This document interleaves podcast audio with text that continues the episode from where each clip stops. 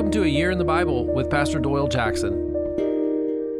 Day 58, Numbers 34, 35, and 36. Good boundaries. One thing I need to say day 58, it's hard to believe that we are reading the Word now for nearly two months and we are finishing up the book of Numbers. Wow. We're finishing our fourth book of the Bible today. Give yourself a treat, maybe. Uh, pat yourself on the back. I don't know. Uh, you're you're doing something healthy for your spiritual life. Your heart for God is growing. Your prompt obedience is getting better, right? You have greater faith today. So in chapter 34 and 35, God marks out the boundaries for his people. Verses 1 and 2 of 34. The Lord said to Moses, Command the Israelites and say to them, When you enter Canaan, the land that will be allotted to you as your inheritance is to have these boundaries. So, what's this about? These boundaries are our promised fulfilled. It's, it's about a value. Boundaries help us live healthy lives and connect us to our inheritance. They remind us of, of where we began and other people began. And boundaries help you live your life in freedom because you know this is my territory. In chapter 35, God establishes the towns for the Levites and the towns of refuge.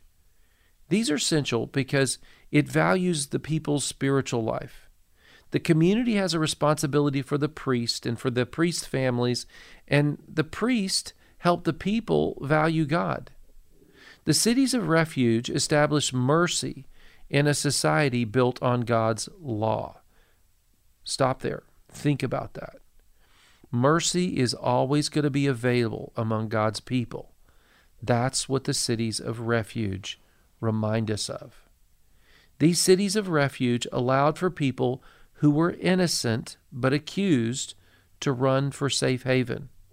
They also made a place for those who had just made a great error in life, and they could go and live under God's mercy.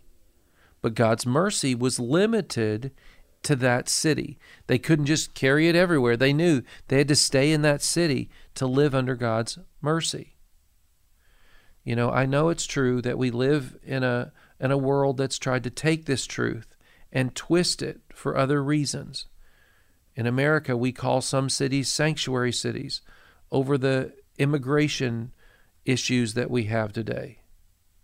In biblical Israel, this was not an ignoring of the law as some mayors are doing.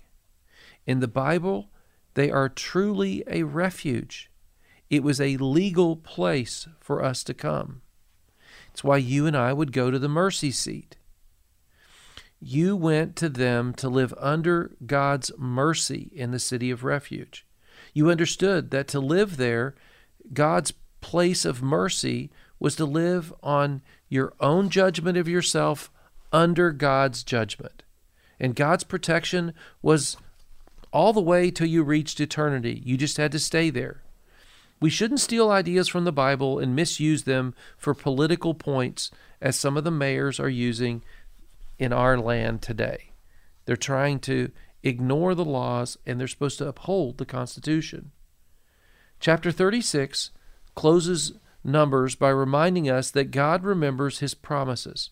Moses and God bring up the five daughters, that's right, the five daughters that we read about earlier, who ask for their father's name to be remembered and the inheritance to be honored. Listen to it.